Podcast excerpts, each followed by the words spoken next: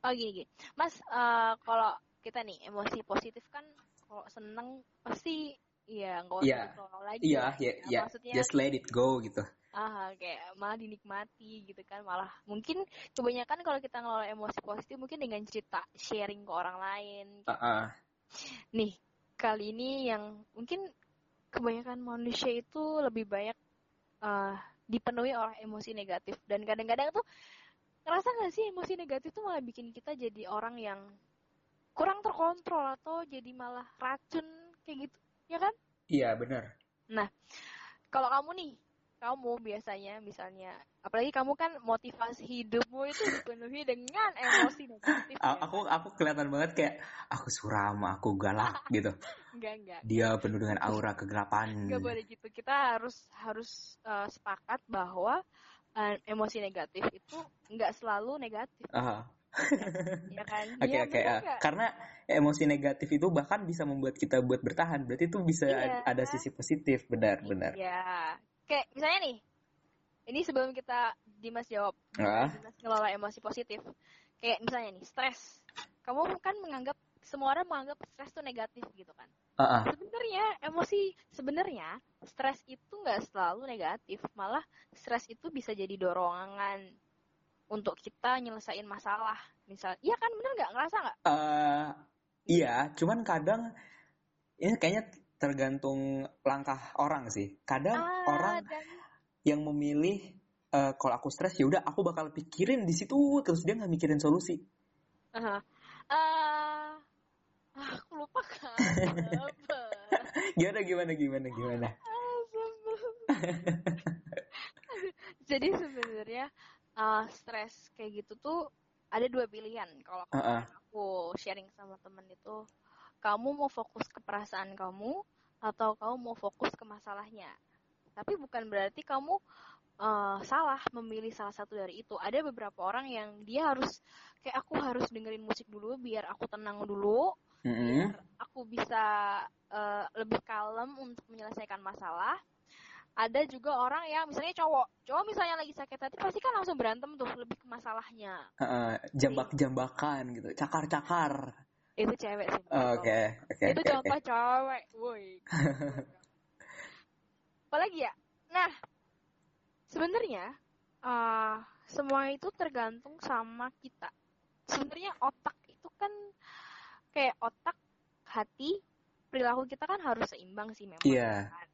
Dan otak ya dipikir untuk apa? Ya punya porsinya masing-masing gitu loh. Tapi balik lagi otak itu uh, kunci atau penggerak Ya, utama dari pemegang, hidup pemegang. kita. Ha-ha, jadi kayak mm, semakin ke sini, walaupun aku empatinya cukup tinggi katanya, tapi kayak aku cukup maksudnya harus logikanya harus tetap jalan sih apalagi berhubungan dengan emosi. Kemarin malam aku habis sharing sama uh, adik adalah adik di sini kan. Kayak eh ah, lupakan banget. Ada ini udah mau sharing nih aku nggak cocok jadi pembicara sumpah. Ah. Eh, nggak apa-apa lanjut lanjut. Ini ini efek efek. Ini efek. Efek kamu puasa kurang air.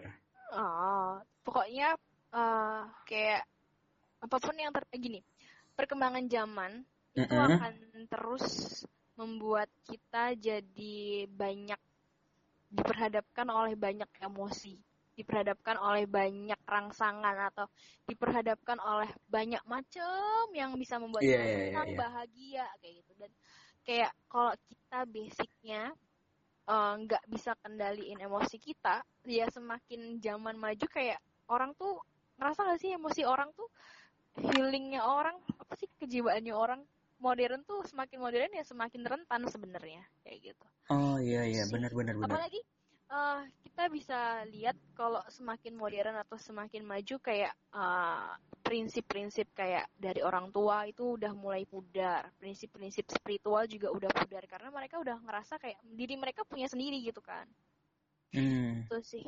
aku benar sih benar. Kayak kalau kalau kita misalkan kita perhatiin masyarakat atau lingkungan deh.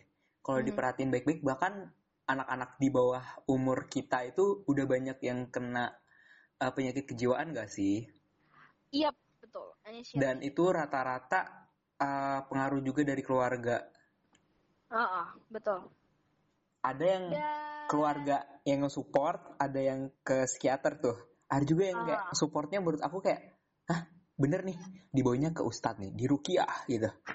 kayak aku nggak ngerti nih, kita kita nih lagi kena mental illness nih. Kalau nggak kita kena bipolar nih. Uh, Terus itu rukiah apa itu? Apa gitu? Ada gak sih Bar? Kamu pernah belajar kayak gitu sih gak sih Bar? eh, ada sih. Ada. Berarti kita nanti mungkin kita bisa bahas di episode selanjutnya kali ya soal mental illness. Bukan bukan masalah rukiah ya sih. Aku jadi ingat dosenku ada yang membahas tentang kejiwaan itu kepada kesurupan, bahas kesurupan. Jadi aku pergi ke kayak toko buku gitu, aku Uh-uh. nemu buku dosen aku tentang kesurupan secara psikologis kayak. Oh, berarti ada pembahasannya ya kesurupan secara psikologis. Ah, karena itu kayak lebih ke neuro gitu loh. Dia membahas otak atau membahas alam bawah sadar atau Hmm. Oke. kayak gitu sih. Nanti mungkin kita bakal bahas mental illness lebih dalam di episode selanjutnya kali ya, Bar. Aku mau ini buat kita ngobrol aja sih kayak eh, sebenarnya kita tuh nggak bisa nyalahin keluarga juga sih ketika ada anak-anak yang mungkin kebingungan dalam hal eh, psikis gitu. Karena menurut aku zaman kan berubah zaman maju orang semakin banyak boom. Modern ada juga semakin banyak boom kejiwaan. Kayak mungkin kebanyakan keluarga masih masih vibes-nya tuh masih modern-modern dengan teknologi. Belum belum melihat secara apa ya ternyata eh, teknologi dan modern itu berpengaruh kepada psikis kayak gitu itu Oke. kali ya Oke, kita back to topic. iya gimana Soalnya udah 46 menit. gimana Dimas mengelola emosi negatif Dimas apa sih yang biasanya Dimas oke, lakuin oke. selain diem ya selain Jadi diem. ini mungkin bisa kita mungkin dari, kita berdua bisa kasih tips juga ke teman-teman yang denger gimana cara kita ngelola ngelola emosi kita biar eh, nggak begitu meledak-ledak. Aku Oke. kasih contoh misalkan emosi saat apa ya? Iya negatif pas kita misalkan interaksi dengan orang lain. Misalkan kalau kita lagi nggak suka sama si A atau si B dalam konteks apa pun. Misalkan ini aku ambil contoh misalkan kita dalam konteks perasaan kita nggak suka sama eh, perilaku dia yang emang bener-bener bikin kita sakit hati gitu. Jadi kalau tips dari aku, kalau kita emosi, emosi nggak apa-apa. Kita cuman perlu sampaikan. Cuman kita gini nih, kita ketik semuanya di chat, room chat sama dia. Kalau udah dihapus. Jadi yang penting karena eh, kadang Tapi dia baca nggak Enggak, jadi kayak gini. Terkadang orang tuh yang sepengamatan aku, terkadang orang itu kalau emosi banget, kata-kata pertama yang diucapkan itu yang justru bikin sakit hati orang lain. Aha. Nah, justru kata-kata kita itu bikin orang lain sakit hati juga sama kita. Jadi kayak eh, gak bakal selesai gitu loh. Mhm. Jadi setelah kita eh, luapkan emosi-emosi kita yang di awal, kita hapus. Karena itu kadang eh, cukup membantu. Setelah emosi itu udah selesai, itu kan masih ada pasti sisa-sisa emosinya. Mhm. Biasanya aku eh, ambil waktu sendiri, kita pikir-pikir lagi. Kayak Mhm. kurangnya apa, kayak merefleksikan aja gitu. Ha. Iya, introspeksi juga. Terus udah deh, kita tinggal komunikasikan kalau udah stabil emosinya. Itu kalau Berarti- dalam perasaan kepada orang lain. Oke, berarti itu kamu sistemnya adalah sistem jari. Sistemnya adalah caranya adalah ketika kamu texting gitu, ngirim Ah. nulis pesan di chat room gitu, terus kamu nggak kirim. Eh, enggak. Sama juga dengan Hmm. eh, misalkan kalau kita emosi, kita update-nya di sosmed. Jadi semuanya orang, Oke. semua orang tuh baca. Nah itu justru eh, aku lebih mikir ke orang-orang memandang kita image-nya buruk. Hmm. Kan ada orang yang ya, menjaga image, ada juga yang kayak ah bodo amat orang mau lihat aku jelek apa enggak. Tapi kan seenggaknya kita bikin pribadi kita tuh terlihat baik walaupun tapi orang pasti tahu kita pernah senang, pernah sedih. Cuman se- seenggaknya tuh kita mengontrol eh, emosi dalam berbahasa gitu. Oke, Eh, Mas kamu tahu cara ini dari mana sih? eh aku emang udah pernah ngelakuin terus kemarin ada yang nge-speak up terus kayak orang-orang tuh pada setuju ternyata gitu deh Oke oke. Eh, Kalau Bara gimana? Oke, nanti kita cerita tentang sosial media ya. ya mungkin kita bakal bahas banyak Mhm. please teman-teman yang denger kalau teman-teman punya cerita bisa dikirim ke kita kita Apalagi senang kita- banget Eh, kamu kan selalu nyenggol, bukan selalu sih. Tadi beberapa kali membahas tentang uh, ketika emosi pasti sukanya bikin story terus ketahuan orang lain dan itu aku termasuk di dalam golongan tersebut sebenarnya. Uh -uh. Sedang apa ya? Uh, berproses gimana sih caranya untuk lebih beretitude dalam hal tersebut lah ya. Kayak gitu. Nanti kita bahas. Ya, tunggu teman-teman. nah, kalau aku gimana sih mengelola emosi? Uh, aku baru sadar baru sadar kuliah ini kayak uh. Uh, ternyata uh, cara aku itu lebih kepada nulis kayak aku uh -uh. aku overthinking kan aku overthinking gitu kan. Jadi nulis kayak, di buku nulis di tembok buku. nulis di batu. Di hati kamu mas. Ya di buku harian gitu buku harian Naila. Uh, jangan gitu dong. Aku buku harian bara dong. Jadi nulis di buku gitu. Uh -uh. kayak misalnya jangankan emosi kadang-kadang kayak aku mau ngapain hari ini aku belanja apa kayak semuanya aku tulis gitu emang bener sih katanya emang itu salah satu bentuk uh, terapi gitu loh terapi menulis uh, uh, uh, uh. dan kalau aku hitung-hitung kalau aku inget-inget aku tuh udah nulis dari sejak SD dari tau buku batik nggak ah, buku batik yang kayak buku akuntansi gitu? Iya coy, tapi yang yang kayak buku tulis bentukannya aku dulu nulis di situ. Uh, uh. Itu sih. Sampai sekarang. Tapi kalau dulu kan lebih kayak drama-drama gitu kan. Hari ini gitu. kalau aku lebih poin-poin kayak gitu sekarang kayak poin-poin itu kayak gimana? uh, poin-poin misalnya uh, lebih hari ini aku ngapa kesan perasaanku apa aja. Misalnya kan biasanya satu hari itu kita menemui beberapa emosi kan. Misalnya aku uh, uh. sama ini aku senang banget nih ketemu sama ini. Udah kayak gitu aja. Tapi nggak oh. paragraf paragraf oh iya yeah, yeah, yeah gitu sih. Kalau aku kalau aku pas kalau yang tadi yang cara aku itu aku lebih kayak paragraf. Jadi misalkan kayak bara aku nggak suka sama apa yang kamu lakuin. Itu nggak sesuai dengan apa yang kamu pernah katakan kepada aku sebelumnya. dong, kayak kamu waktu itu bilang kamu gini-gini tapi nyatanya kamu gini-gini sama orang lain. Aku lebih kayak gitu lebih ke paragraf. Terus nanti diakhiri dengan kata-kata menyakiti. Jadi aku uh -huh. kadang kalau emang uh, emosian emosinya itu nggak bisa dikontrol kadang aku nyerang balik jadi kadang aku tuh sering dibilang aku tuh uh, tipe penyerang uh -huh. nah kadang okay. ah oke okay. kalau kita bahas besok oke okay. okay, kita kayak, ini uh... berarti apa nih masuknya tipe-tipe mekanisme pertahanan jadi ada oh, beberapa iya. orang mekanisme ketika, pertahanan keren keren ketika seseorang uh, diapain gitu pasti kan uh -uh. ada yang ada yang diem ada yang ngelawan ada yang okay. malah lari kayak wah gitu. keren keren keren Oke okay, kita bahas lagi nih. Banyak banget yang kita mau bahas ya di episode selanjutnya. Sebenarnya uh, banyak banget sih kalau disambung-sambungin relate lah ada beberapa teori-teori yang mungkin teori-teori psikologi yang bisa dibawa. Tadi nambahin jurnal. Jadi aku ngomongin tentang emosi secara umum kalau aku sedang belajar untuk journaling sih mas. Itu journaling. Kayak gitu terapi itu. Tapi kalau ngomongin tentang texting chatting kayak gitu mm-hmm. aku lebih sering kalau masalah percintaan sih aku lebih kayak aku bakal ngomong apa pun ke orang itu. Tapi lebih kepada kayak bukan nggak kepada emosi negatif tapi lebih kepada jujur. Aku sebenarnya uh, uh. jadi kamu lebih lega gitu ya? Uh, aku lebih lega. Tapi itu tentang percintaan doang. Tapi kalau misalnya ada masalah sama orang aku lebih kayak gini. Main, mindsetku kayak gini.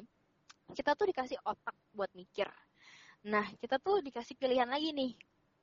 Kamu boleh kamu bisa mikir negatif kamu bisa mikir positif. Kalau mikir positif itu lebih enak lebih enteng buat apa kamu mikir negatif yang cuman bikin pusing? Bikin kadang-kadang kan kalau mikir negatif tuh malah bikin kita susah ya Nah, jadi aku lebih kepada ya udah aku bakal mikir positif kayak gitu. Aku lebih gitu sih. Jadi kadang-kadang jatuhnya tuh kayak antara mengabaikan mengabaikan dan tidak memaklumi gitu sih. Beda sama Dimas pasti. Dimas pasti memikirkan negatif pasti. aku aku selalu dibilangin sama Rera. Dimas kamu tuh selalu mikir yang negatif. Sekali-kali mikir yang positif. Aku enggak, aku setiap ada kejadian aku selalu mikir uh, peluang negatif. Jadi peluang negatif itu aku pakai kadang aku menganalisa sesuatu kayak oh dia gini. Dia pasti bakal gini deh. Eh, nah itu negatif negatif ya. Nanti dia pasti gini deh. Nah kadang itu beneran kejadian. Nggak apa-apa. Aku aku tidak menjat sih. Kayak ya proses orang beda-beda. Cara bertahan hidup orang beda-beda kan. Selama itu membawa kamu kepada proses hidup atau jadi orang yang lebih baik dan jadi bisa kamu bisa bertahan ngelewatin masa sulit ya nggak apa-apa Gitu. Oke. Okay. Dari Bara ada yang mau ditambahin lagi nggak tadi soal tips-tips? Tips-tips, pokoknya uh, semakin ke sini akan banyak semakin ke sini, semakin modern, uh, kita semua akan dibikin keblinger dalam arti. Keblinger kita, gimana?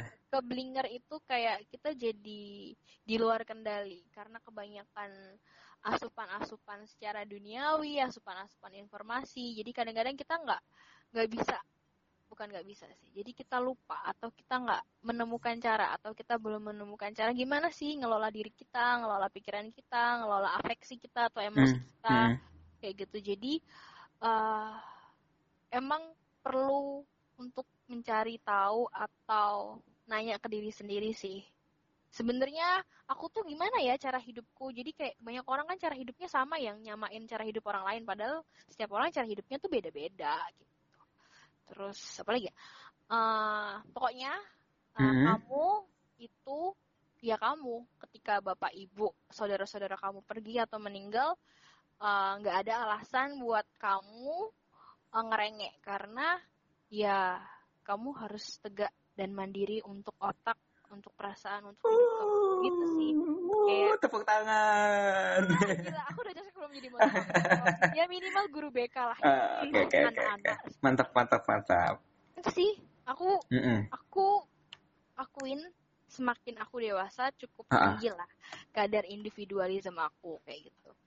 Itu sih sampai aku dikata-katain sama mau kamu tuh egois banget sih gini gini gini gini kayak uh, ya tapi aku sempat bilang ke orang kayak iya nggak apa-apa emang beda generasi kan beda pola pikir juga dan cara bertahan hidupnya beda gitu mm, gitu oke okay. pokoknya semangat terus jangan sampai keblinger jangan pokoknya kendali semuanya ada di tangan kita dan Tuhan sih kayak okay. ya gitulah semua tentang hubungan dan perasaan mm. Kalau kamu mas gimana nih sebagai orang-orang yang dipenuhi oleh kekuasaan negatif? aku gimana ya? Aku lebih ke uh, buat teman-teman usia berapapun, kalau emang pasti wajar sih ada emosi. Ada yang bisa ngontrol emosi sejak dini, ada yang sampai tua juga nggak bisa. Cuman katanya tadi baru udah sampein sih.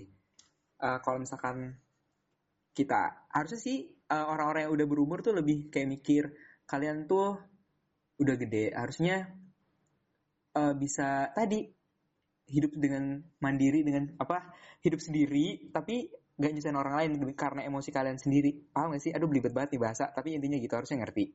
Karena tadi Bara udah lebih banyak ngobrol aku jadi kayak uh, kayaknya uh, Bara bener. Oke okay, jadi teman-teman yang dengar Bara bener kok. Aku setuju sama Bara. Uh, intinya gitu deh. Pokoknya uh, basicnya podcast ini aku sebenarnya tuh agak minim gitu loh selama aku kuliah psikologi gitu tidak begitu banyak mendalami gitu cuman Gak apa-apa. Ya, apa yang penting aku ambil. Kamu masih bisa berguna bagi pendengar.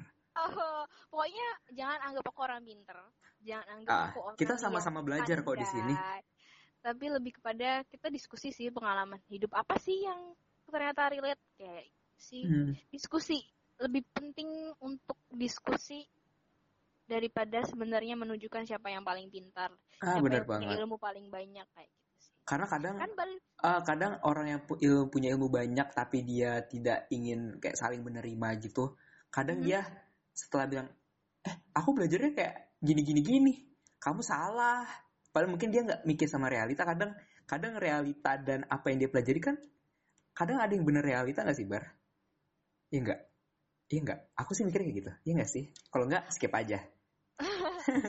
kalau aku sih tarik kesimpulan kayak belajar itu perlu tapi juga perlu diimbangi oleh pengalaman kayak gitu terus kita nggak bisa ngejudge orang belajarnya kebanyakan atau pengalamannya kebanyakan uh, uh. kayak setiap orang porsinya beda-beda nah makanya itu karena porsinya beda-beda saling melengkapi jadi nggak ada uh, yang lebih unggul uh, gitu. makanya teman-teman yang jomblo cari pacar iya maafin dong aku belum jadi pacar oh Oke, terima kasih Bara. Ini kita udah cukup lama nih diskusinya. Ini kayaknya episode yang bakal cukup lama. Terima kasih Bara buat sharing-sharingnya. Terima kasih buat Bara yang udah sharing-sharing dengan uh, ilmu yang dia pelajari nih di semasa kuliah ya. Sampai sekarang juga masih kuliah sebenarnya. Semoga teman-teman yang denger um, bisa sharing-sharing juga ke kita. Teman-teman bisa kirim cerita-cerita teman-teman terkait uh, podcast hari ini tentang emosi atau tentang mental mental illness atau teman-teman punya cerita yang lainnya bisa dikirim ke Instagram kita di @dialek.kita atau teman-teman bisa kirim di email kita dialek.kita25@gmail.com dengan subjek judul cerita teman-teman dan jangan lupa untuk follow Instagram aku di @dimasbaskara dan aku di tabik.bara. Itu aja sih. Oke. Okay. Buat teman-teman tetap jaga kesehatan di masa pandemik seperti ini dengan cuci tangan. Jaga jarak. Pakai masker. Dan jangan lupa buat nyebarin energi-energi positif. Sampai jumpa di episode selanjutnya. Bye-bye.